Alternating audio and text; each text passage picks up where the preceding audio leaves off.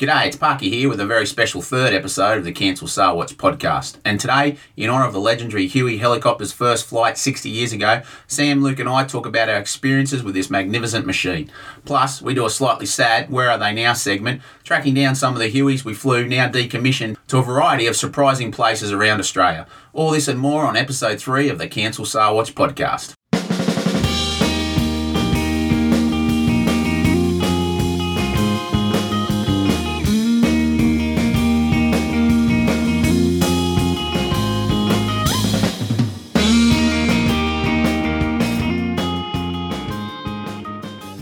What's the Cancel Sarwatch podcast all about? Well, it's where three pilots from three different generations, 22 years apart, gather every two weeks to pursue the spirit of flight. Sam's our baby boomer pilot who first flew in the early 70s and safely logged five decades worth of military, police, rescue, and instructional time. Parky, that's me, is our Gen X pilot, and I began flying in the early 90s. I got a passion for safety management, along with 20 years of military, rescue, and instructional time. And of course, there's our new Gen Y pilot in training, Luke, who just kicked off his flying career by signing up for pilot training at a local flight school. Three different generations of pilots with three very different generational perspectives talk through the joys and challenges of flight as Luke progresses through pilot training and beyond.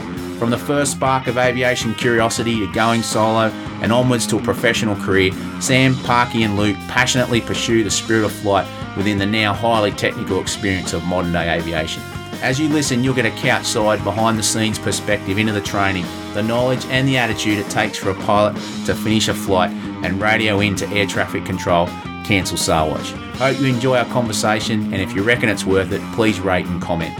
Also, why not visit the cancelsarwatch.com website for additional content such as pictures, memorabilia, safety articles to help you cancel Sarwatch. And now, on with today's conversation.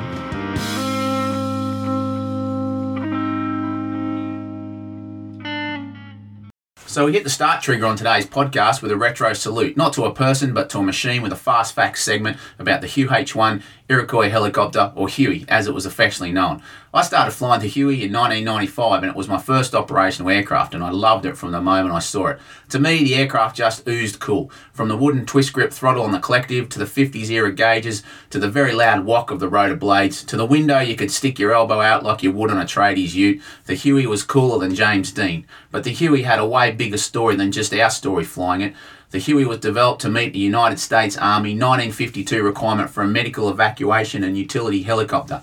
20 companies in all submitted designs in their bid for the contract, including Bell Helicopter with what they called the Model 204. On 23rd of February 1955, the US Army announced its decision, selecting Bell to build three copies of the Model 204 for evaluation, designated as the XH40. The engine was a thumping jet turbine in the form of a prototype Lycoming T53 engine, producing 700 shaft horsepower. The prototype Huey, America's first production turbine powered helicopter, first flew on 20th of October 1956 at Fort Worth, Texas, with Bell's chief test pilot Floyd Carlson at the controls. The aircraft, in keeping with a naming tradition of calling military helicopters after Native American tribes, was called the Iroquois, a hard one to spell in the logbook and originally designated the HU-1 Helicopter Utility 1. HU-1 looked like HUI or Huey, hence the Huey nickname, which stuck despite the official redesignation to UH-1 in 1962. The Huey quickly became a favourite amongst military commanders and first saw service in combat operations during the Vietnam War, with around 7,000 helicopters deployed. Hence the reason every Vietnam War movie now features the Huey and its distinctive wok wok sound, which even today is often used by movie makers dubbed over other helicopter types that have a far different sound, and I guess a far less cool sound. A sober fact about Vietnam, though, was that the US Army lost 5,086 helicopters, and of these, 3,090 were Hueys. In Australian service, the Royal Australian Air Force's 9 Squadron received the first Huey in October 1962. Two years later, 5 Squadron was sent to Malaysia during the Indonesian confrontation, flying Hueys handed over from 9 Squadron. In 1964, the Royal Australian Navy began using Hueys for search and rescue flights, training, and transport. From 1966 to 1971, 9 Squadron used the helicopter to deploy troops and evacuate casualties, supporting the 1st Australian Task Force based at Nui Dat and were involved in the famous Battle of Long Tan, where much needed ammo was delivered via Huey from above, where crewmen kicked out ammo crates to the besieged Australian infantrymen below. and it was during this time my father-in-law started flying Hueys as well. I don't think he ever envisaged his daughter would one day marry another Huey pilot one generation removed, but that's another story. In 1969, some Hueys were converted into gunships, nicknamed Bushrangers, armed with machine guns and rockets. The Royal Australian Air Force later used Iroquois on peacekeeping missions in the Sinai from 1976 to 1979, and then again in 1982 to 1985. In 1989 and 1990, the Hueys were transferred to Army Aviation, in particular to the 171 Operational Support Squadron located in Oakey and the 5th Aviation Regiment as an aerial fire support gunship troop based in Townsville. This followed a decision that all battlefield helicopters would be operated by the Australian Army, not the Air Force. In Army service, Hueys flew on numerous exercises as well as operations in Bougainville and the Solomon Islands in a variety of trooping, logistics, and aeromedical evacuation roles. In 2007, the Australian Army retired the last of their Bell Hueys. The last flight occurred in Brisbane. That's it, some fast Huey facts. Hope you enjoy our conversation. Right, guys. So you've heard the uh, the fast fact summary about the the legendary Huey. We're going to go through and talk a little bit about the Huey today, being the 60th anniversary since its first flight back on 20th of October 1956. Pretty cool aircraft. Gave a few little fast facts there just to kind of intro us. And I guess what what really stood out to me was the amount of aircraft that were lost in Vietnam. Uh, I knew it was a large mm-hmm. number, but I didn't realize it was that many, and I didn't realize it was 5,086 mm-hmm. rotary wing aircraft, of which over 3,000 were Hueys uh, mm-hmm. in different variants. So that's just amazing. I mean, think of 3,000 Hueys. I mean, I don't think we ever had more than 70 mm. total in Australia to fly yeah. anyway. Uh, we obviously lost a few, but those numbers are just staggering. What stuck out to you, Sam? The Air Force started off with about 70, and when they were handed over to the Army in um, 1990, we kept the number that we had intact. Mm. There were obviously a few close shaves here and there. Yeah. And there were a few Cat 4s, but nothing mm. that was uh, total loss. Yeah, and we were a part of that in 171, where the Australian Hueys ended up, 171 Operational Support Squadron, and mm. also Aerial Fire Support Troop up at 5 Aviation Regiment at the time, which were the gunships.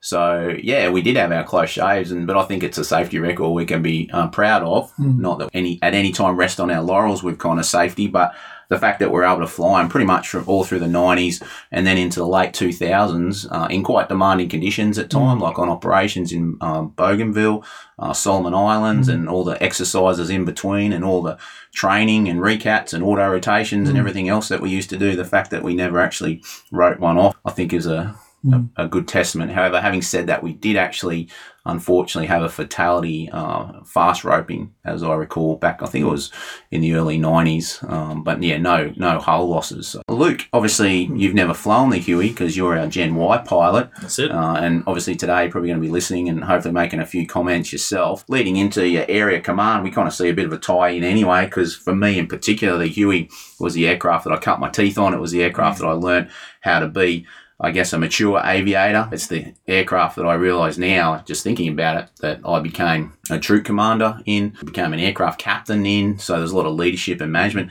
And interestingly as well, I think with any aircraft that you fly, it's interesting that you equate a lot of life experiences to it. And that's why I think it becomes more than a machine. It tends to become, I think, almost a memory icon and becomes almost a part of your character in many ways. Mm. And this will tie in later when we talk about, I guess, some of the sadness you feel when you see them around the place now, not flying. But as I recall, when I started flying the Huey, it was also the time that I just got married. So I'm learning to be a husband. Then we had Gabby, uh, our oldest. So now I'm learning to be a dad as well. And I'm learning to be an army officer. And it's all happening while I'm flying this Harley Davidson of the skies. So pretty mm. special to me. And obviously, I know Luke's dad and flew with Luke's dad quite a lot, and he flew the Huey also. So, what do you remember about the Huey well, now that I think about it, the Huey is probably the first aircraft I ever got in, mm. to be honest. And I think I remember the first flight as well. Dad, oh, wow. um, we went out to Oakey and uh, all jumped in the back. I think Dad had a couple of other people there. not exactly sure who they were. My grandparents live right next to a, a huge soccer field in mm. And yeah. so my very probably the very first flight I ever had was with my dad in a Huey, mm. uh, flying from Oakey. We landed on the soccer field right at the front front of my grandparents' house. Yeah. And they were just kind of like standing on the side waving to us. And oh, was just awesome. it was great.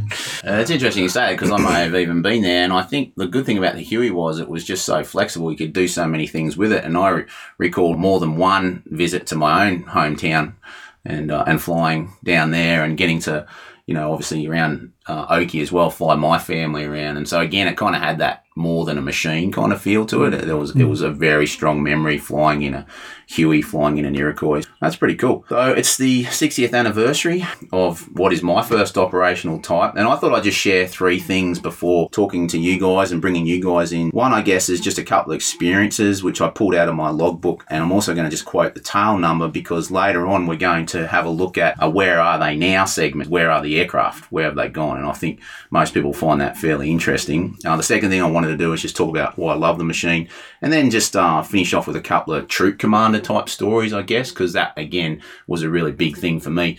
Back in the day, uh, your progression as a pilot, at least the general service officer, was that you would uh, learn your aircraft type, which essentially was seen as your weapon system, and then you would move on to leadership. And so that would mean commanding three aircraft and all the support and logistics that went with that. And normally that was, you know, 30 or 40 people, and that was probably, you know, five or six support vehicles as well as three Hueys.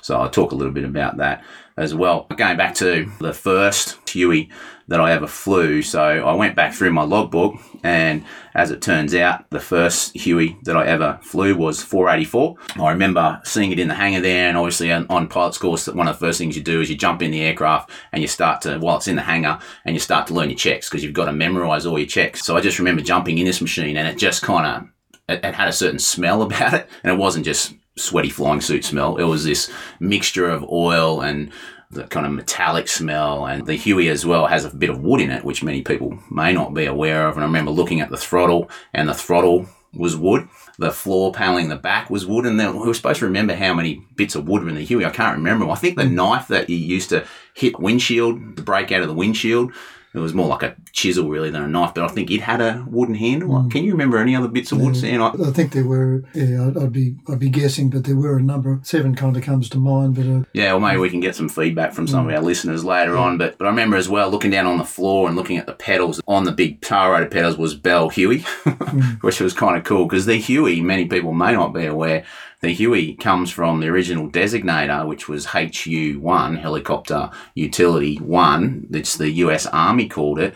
Uh, later on, it was named UH1, Utility Helicopter 1, but the HU1 kind of looked like HUI or UE, so it stayed as Huey, and it never the name never went away. Nicknames tend to stick like that. In terms of what I loved about the machine, I just loved its simplicity, and I must admit, I love the fact that you could really feel aviation, not just think aviation with that machine. So what I mean by that is, if you were going into a paddle and if you were out of wind, that aircraft would shudder and carry on. It would talk to you and tell you you're out of wind, um, not in words, of course, and you would feel that something was going wrong. Uh, if you were underpowered and your oh, power required, power available wasn't on your side, then as you pull power and the rotor system starting to what we call droop, you could hear that almost instantaneously as the rotor system started to change. And even though it was an older aircraft and a simple aircraft, I like the way that it was relatively forgiving when you were doing auto rotational training because it had such a big rotor system and a heavy rotor system that it actually uh, kept because of the momentum of the blades and so forth, inertia, it would keep its rotor RPM for quite a long time. And matter of fact, I remember doing auto rotational training with a certain instructor who one day decided to show me that um, we could actually do hovering autos from higher than three feet, which is how we used to do them. And how high did we get, Sam? over, over 50 feet, wasn't it? Yeah, well, we stepped it up in 10 foot increments, and, you know, admittedly, we were a little bit lighter, but the fact that we could do a hovering auto, so, you know, obviously Sam would literally take the throttle off, disconnect the engine from the rotor system, and now the aircraft's free falling. As it free falls, the rotor system starts to bleed. If you're at height, you're able to actually lower the collective, lower the resistance on the blades, and then it'll just spin like a windmill and auto rotate, as we call it. In this case, you don't actually get chan- a chance for the rotor system to enter auto rotation. So all you can do is check down a little bit on the collective, push the nose over, and allow the aircraft just uh, a little bit of forward motion. And then as you and now you're falling, plummeting nearly. Uh, as you get close to the ground, you quickly pull the collective up. Use whatever rotor RPM you've got left. Changes the pitch on the blades, gives you a little bit of lift. And if you do it properly, you can actually land fairly light. I don't think I landed very light the first few times, but that's why I had my instructor to help me. But that was one of the things I loved as well. It was just very forgiving.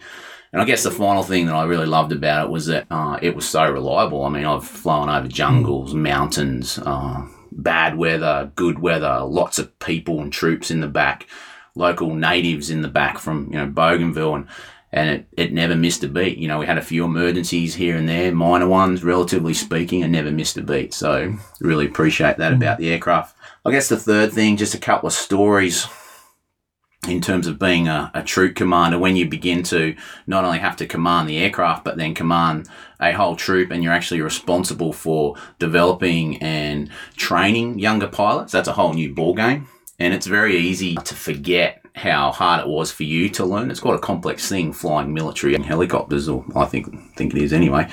And so then trying to train other people that's a whole new ball game and I remember one particular time we were about to deploy to Bougainville, and so we wanted to get a little bit of what we call high DA training. It's hard in Australia because the mountains aren't as high. One of the highest mountains in Bougainville where we're going was over 9,000 feet, and then the one in, or nearly 9,000, or Mount Kosciuszko, I think, is only you know, about seven and a half thousand or something like that. So we deployed down to the Snowy Mountains to get a bit of training, and I took the whole troop and we actually arranged so that we would use my parents' farm. So we rocked up there with three Hueys and the troops all deployed and the ground vehicles us. And I'd had them all stand to because that's what a good troop commander does. And it was a bit of a Vietnam throwover. I don't think they do it anymore, but basically at last light and first light, everyone would stand to. So they would all get down on their guts with their rifles pointing out because that was the most likely time that you would be attacked. And oftentimes that's when the warrant officers or sergeants would be going around, hey, hey, shh, shh keep it down, keep it down. You know, if people were talking or turn that generator off.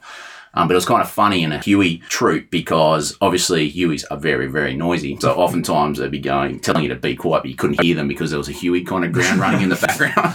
you know, that kind of thing. It was a bit silly, really. And I don't, like I said, I don't think they do anymore. But anyway, I had the troops standing to, and next thing my mum comes down from the house, which was about a K away, and comes in through the gate, and everyone's standing to, and there's all these weapons pointing at her, and she's got, Adrian, Adrian, I've got pizzas. And like,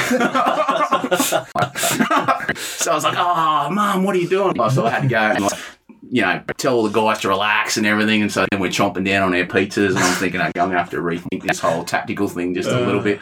But it turned out to be a legendary deployment where even if you talk to some of the guys that were there, they still remember it the legendary exercise Cav Razor down in the Snowy Mountain. But just moving on to you, Sam, what was your first Huey flight? I think you had a look in your logbook for us. Mine was on the uh, 20th of November in 1991. Mick Tong was the instructor. Tail number was 279. I graduated from 206 onto that. From the Jet Ranger? Yeah. I note here that I had some total of 24 hours on the Huey before I had my final handling test with Captain Dave Fawcett, who's now a senator. Oh, and wow. uh, that was yeah, 24 hours later. And then I went straight into my instructor standardisation and that was about another 20, 20 hours yeah. into it. Wow. So, Actually, I wanted to make a little comment because when you rocked up, you had a big armful of logbooks, yeah. which is about double the size of mine. And I think I've got three logbooks. How many have you got, Luke? I actually finished the very first page of my first logbook well, on Thursday yesterday. Aren't you using an app? Oh, that was going to be a segue. Uh, no, I really will. I really want to, but apparently, you know, there's still these old school stamps to get, and you just can't do that in an app just yet. Yeah. Anyway, but that was a little bit of a tangent. But so 279, again, that's the first one we'll look at later on. But just as you were talking, I just suddenly realized as well that that was probably a year or less than, or maybe two years after Huey's went from uh, yeah. RAAF to the yeah. Army. And also, that must have been the first time the Australian Army actually had a, a battlefield helicopter mm. that could carry troops because the Kiowa, as we yeah. know, Jet Ranger was for re- recon. Yes. So that's a that's an interesting time. And so then you've you've got your hours up, and then what you're going out to instruct pretty much straight away. Straight or? away, yeah. Mm. And uh, we were thrown right into the deep end because mm. a lot of the information wasn't passed on by the Air Force. Yeah, why was that? We'll we'll leave that up to others who, who know a lot more about it. Uh, but um, yeah, we, we just pretty much had to uh, learn as we went mm. along It was certainly a, a, major change to the way you thought with the crew because you had to very much include the crew in, in how you operated. So mm. the uh, Iroquois is, is, is just perfect for that sort of training because of the of the type of areas we are operating them in. Mm. You couldn't afford to have anybody on board that wasn't part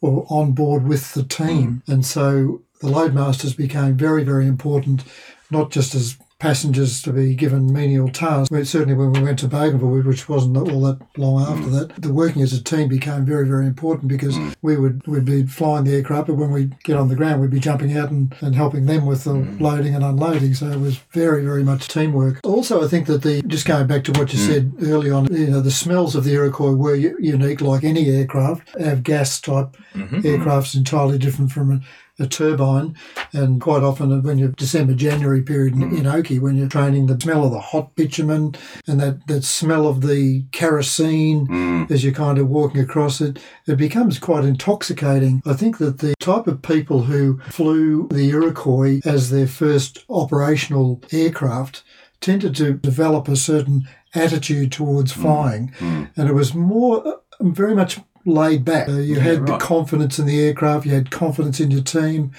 and you were working as a as a as a team as opposed to um, say a, a fighter job, which is a different type of personality that that evolved. But that's a really good point that you make because I think the cockpit environment and the cabin environment of the Huey also facilitated that to a certain extent because you could glance over your shoulder, see the crewman back there, the loadmaster, or kid hit you over the head if you didn't like what you're doing. Like it was all very close. You weren't separate. Then same same when all the troops jumped in and and as we said, you know, the way the army flew it, and you alluded to it, we won't go into it too much here, but there was quite a lot of bitterness, I guess, between Army and Air Force at that time because the Huey had been taken, uh, as it was seen, from the Air Force and given to the Army, and there was a whole bunch of reasons for that. We, I might put a, uh, a link in the show notes to a commentary on that. As a result, there was a little bit of bitterness there and a few hard feelings, and so as a result, yeah, you guys are kind of having to learn the machine and uh, and learn to adapt to a team environment and crew resource management, even though we didn't call it that back then,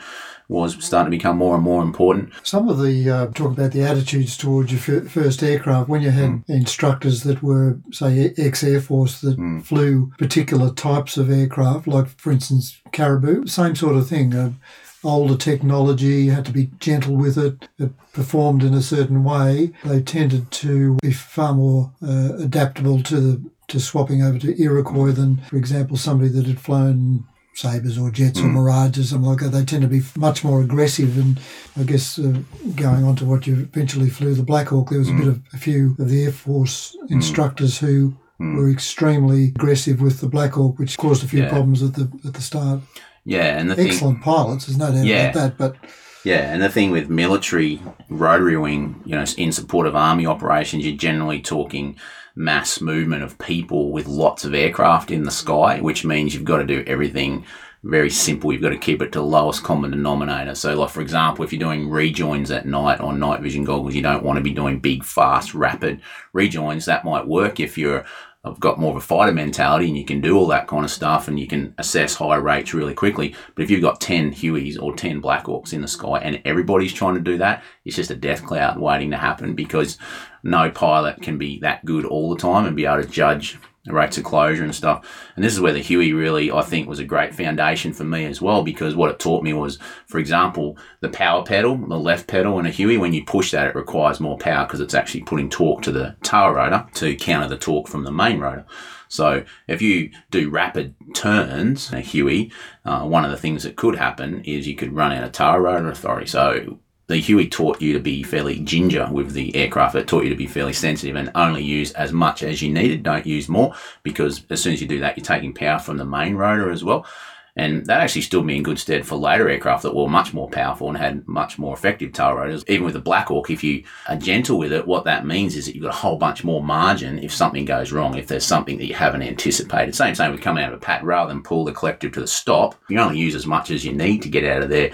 Then the idea there is if you have an engine failure, you can just lower it a little bit. It's much easier to judge. And there's different schools of thought. Some people go, "Oh, use heaps of power, get out of that uh, avoid area as quickly as you can." Um, so that's where the Huey really, I think, was a great foundational maturing machine uh, as well. yeah, hmm. yeah, the, the the old saying, you don't go somewhere that you haven't first visited in your mind. Well, the Iroquois, you had that in your mind all Yeah. the time. Every time you, you flew it, hmm. hot high DA, you you were limited. People who had flown Iroquois and then progressed onto Black Hawks, for example, they had heaps of power down low. Hmm. Eventually, when they got to high DA, the Iroquois guys was always in the back of their mind that they're mm. going to be power mm. restricted. Doesn't matter what, what the aircraft, how powerful it is. Soon you, sooner or mm. later, you get hot and high enough and heavy Yeah. enough to get in that situation. You don't want it to be a big surprise, otherwise you'll kill yourself. and that's that power acquired, power available. You might be a Black Hawk picking up a Blivet, heaps of power available, but now the Blivet that's 4,000 pounds is very, very heavy, or the Land Rover that's underneath is very heavy, so the margin is much smaller. You might be a Huey uh, picking up a trailer. You know, you can't lift as much, the margin's about the same. So, again, those techniques and that attitude that you've learnt earlier on is now going to help you with a bigger aircraft and a more powerful aircraft. Luke, so you've heard Sam and I just sort of share a little bit about the Huey. Is there anything that's kind of stuck out at you or particularly looking forward as you go for area command shortly? Mm, going forward to area command. It's gonna be good. So for us, that was all setting the foundation for our air for, for being command, for being pilots in command, which it is a big leadership role. Obviously, a lot more responsibility. Like I'm presuming you're going to be doing your area command by yourself. You're now there. You're going to be out in a you know an environment that isn't close to the circuit. So just listening to us, I guess, what are some of the things you're anticipating are going to go on out there? Um, I think one of the trickiest things for me is just listening to you guys and how well you know your aircraft. I know that just comes from experience, mm. but like all the little kind of details about you know the left pedals, the power pedal. The trickiest thing for me is I mm. just I just know how mm. much. Well, I don't know how much I don't know. There's quite there's quite a bit I don't know. I'm sure, but at least I'm aware that I don't know.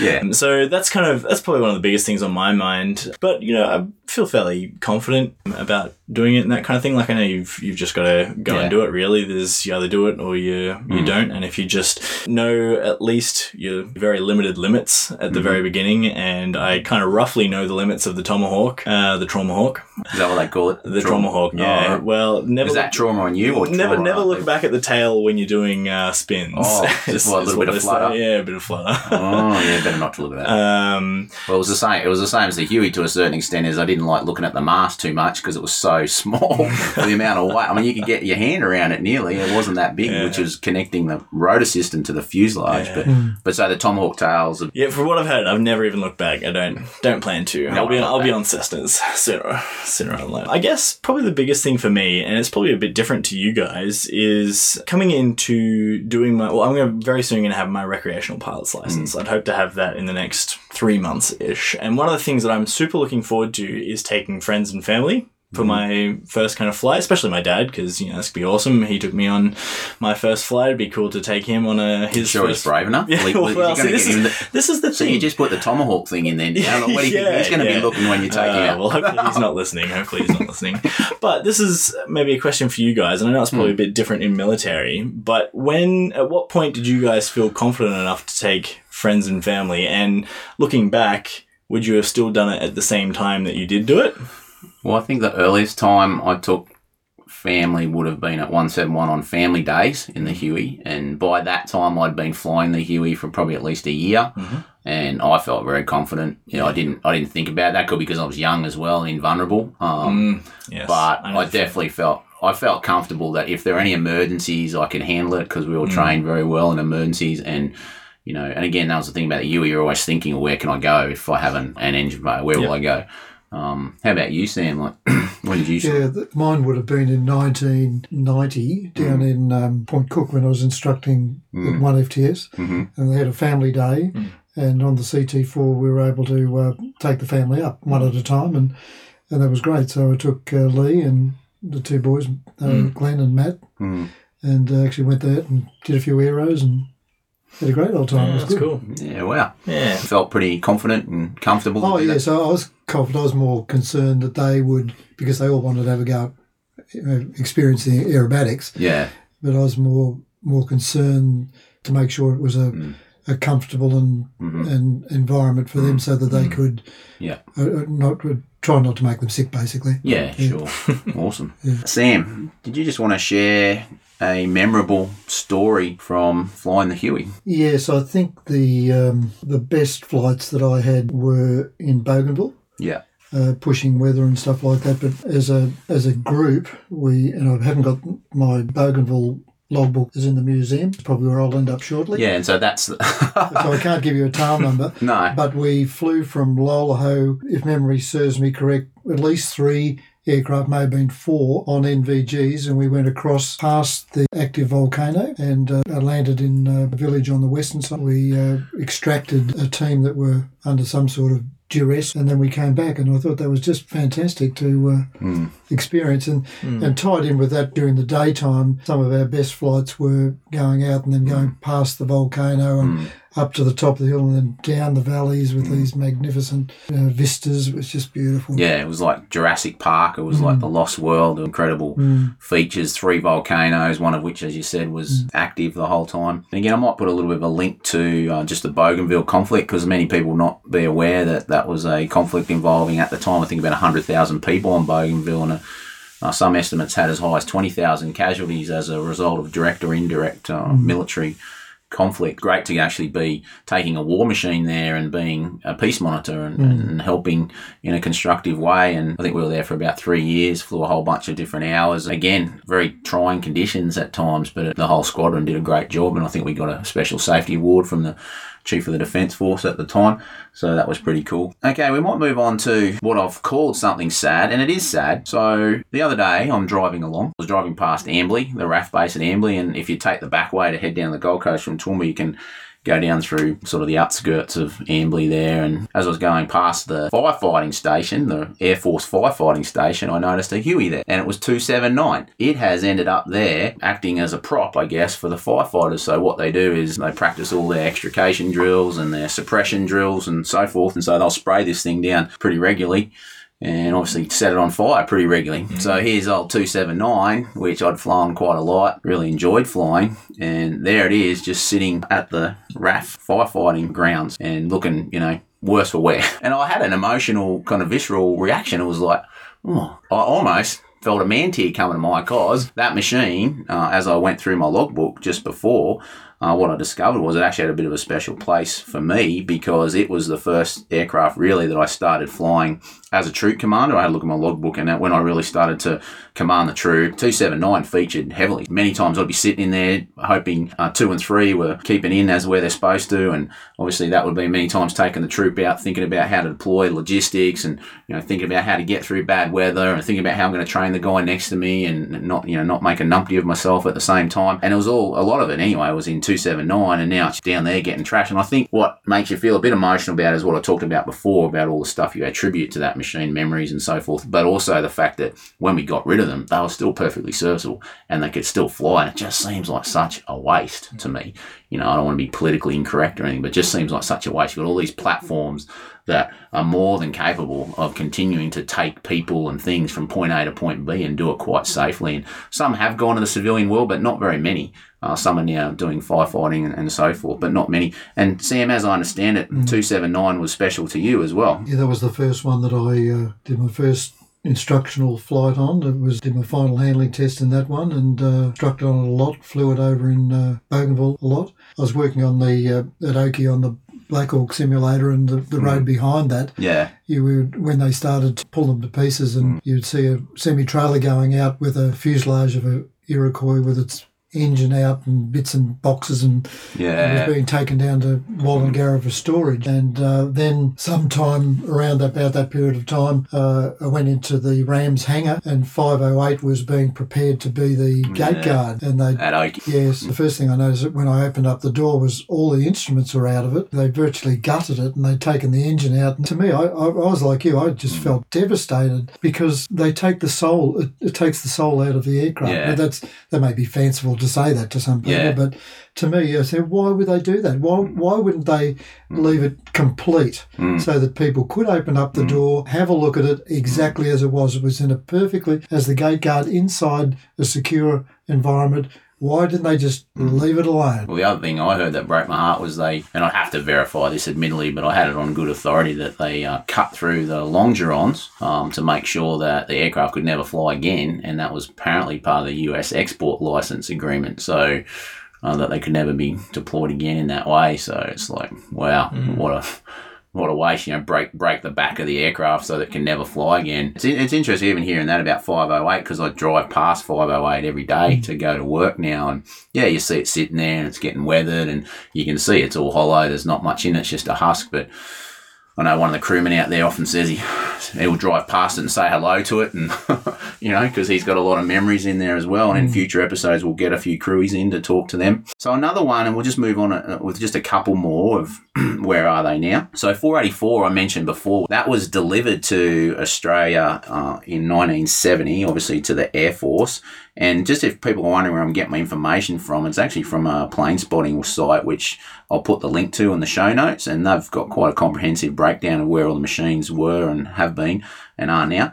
Uh, so anyway, that's where I'm getting it from. This one actually served in the Sinai as well, which some people would know me know that my father-in-law was an Air Force Huey pilot, and we'll have a, a whole episode on that in the future. But he flew in the Sinai. He also flew in Vietnam. So this thing did a lot of uh, flood relief at Walgett in 1983. It was transferred to Army Aviation in 1989. Did you ever fly, or did you fly 484 much, Sam, in your logbook there initially? Uh, I, I did. I, I would need Yeah. to uh, get Oh, that that's logbook. that's okay. It was still flying right up until about 2007, and 2007 was when all the Hueys were retired from Australian Army service, and it was flown to Archerfield, and that's been inhibited now, as they all have, and it's going to be well, it is at the Caboolture Warplane Museum. So if you want to go and see 484, that's where it is up at Caboolture. Uh, the next one I wanted to talk about was 488. And 488 was interesting to me because 488 was the first aircraft that I actually deployed away on an exercise with where we would go out and train for war. We do a whole bunch of different things, troop movements, aeromedical evacuation, resupply, and it was all part of this sort of hash and trash idea. So hash and trash just simply meant logistics support where you take supplies, water, and that kind of thing.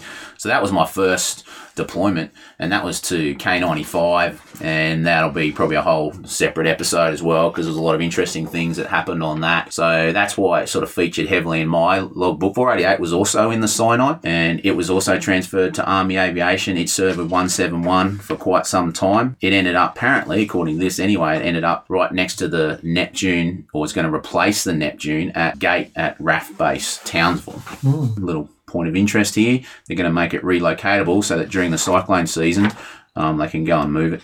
Have you seen any other Hueys around, Sam, in your travels? You've been doing a bit of travelling now in your retirement. No, I, I haven't. Yes, I, I, I understand there are still a few down in um, stored down in Brisbane. They can give me one if they like. I wouldn't mind one either. Well, 649 is the last one, and that was one of the first that was deployed to Op Bel Isi, which obviously was Bougainville. So that was the first time Australian Army Aviation anyway had deployed on a long term operation since Vietnam. So I was kind of blessed to be the first troop commander for that, and those things were all bubble wrapped and put on the back of Tobruk.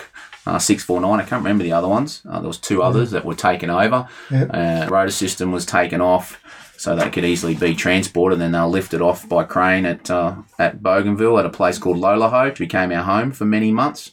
They were put back together, and we began flying them over there. So this one has a little bit more of a happy ending. This one can actually still fly.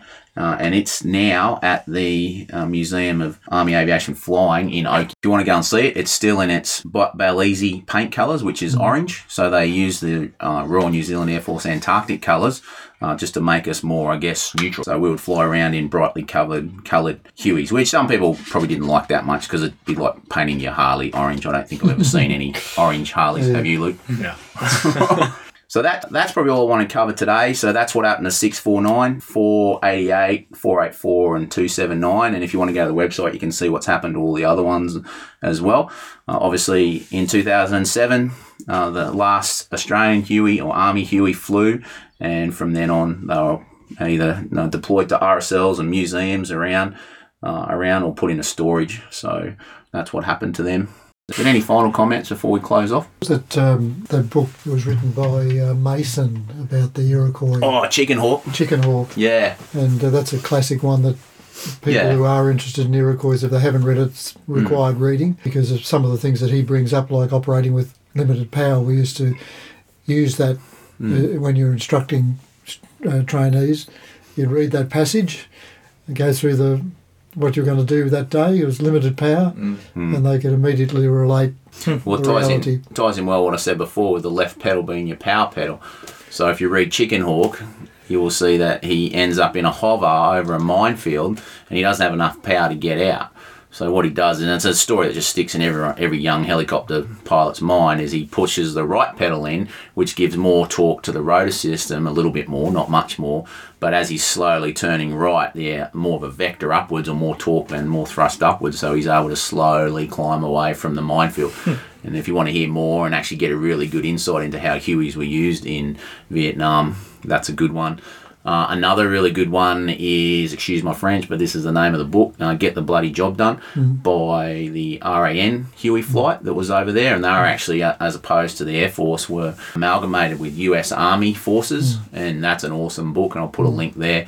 And I'll also put a link to, the name escapes me at the moment, but a good a good publication on the Air Force's use of Hueys in the uh, Vietnam War. Uh, because you know, despite some of the controversy, they did do a good job, and that's a little plug for my father-in-law anyway. Otherwise, I'll get in trouble with him. So, and in fact, in fact, that's reminded me too. I think a really good story to read if you haven't is the um, the Battle of Long Tan. Air Force did a great job with Huey's resupplying, and that would not have been a good outcome. The Australians would have been overrun if they hmm. hadn't been resupplied by that RAAF Yeah. Huey. Hmm. So those guys did an awesome job. I think that's been kind of a fitting tribute to the good old Huey, hmm. and obviously has a firm place in all of our memories, and uh, an aircraft that will continue, I think, to be a legendary, iconic aircraft. Yeah, certainly my favourite, and would be the favourite of many, many, many military pilots. Yeah, so that's it.